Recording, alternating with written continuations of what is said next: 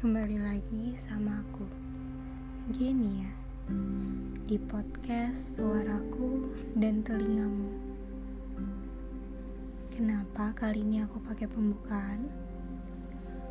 Karena aku ingin menjelaskan.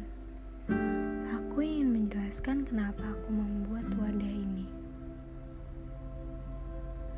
Wadah ini bertujuan untuk mengeluarkan beberapa kata ataupun kalimat yang sempat aku buat.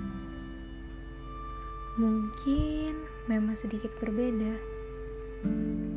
karena aku tidak bercerita tentang apa yang aku alami. Tapi aku tidak bilang di ke depannya aku tidak akan bercerita ya. Kadang semua bisa berubah begitu saja. Untuk di saat ini, aku hanya mengeluarkan rasa melalui kata. Entah ke mana tujuan kata-kata ini, itu ada di tangan kalian. Kenapa aku bilang gini? Karena gak semua orang mengalami hal yang sama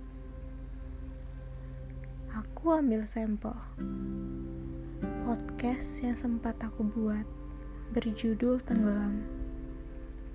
Di sini ada yang membawa pengertian ke kejadian cinta bertepuk sebelah tangan. Ada juga yang membawa ke kejadian dia dan masa lalunya yang dikira akan bertahan untuk waktu yang cukup lama, namun ternyata tidak. Di sini terbukti bahwa kata yang dikeluarkan dapat mewakili beberapa rasa yang berbeda. Tiap insan yang mendengarkan, maka dari itu aku meminta maaf jika aku hanya bisa mengeluarkan apa yang aku buat dan mungkin dengan durasi yang cukup singkat Aku harap kamu tidak keberatan dan masih menyukainya. Aku menghargai semua orang yang mencoba untuk mendengarkan.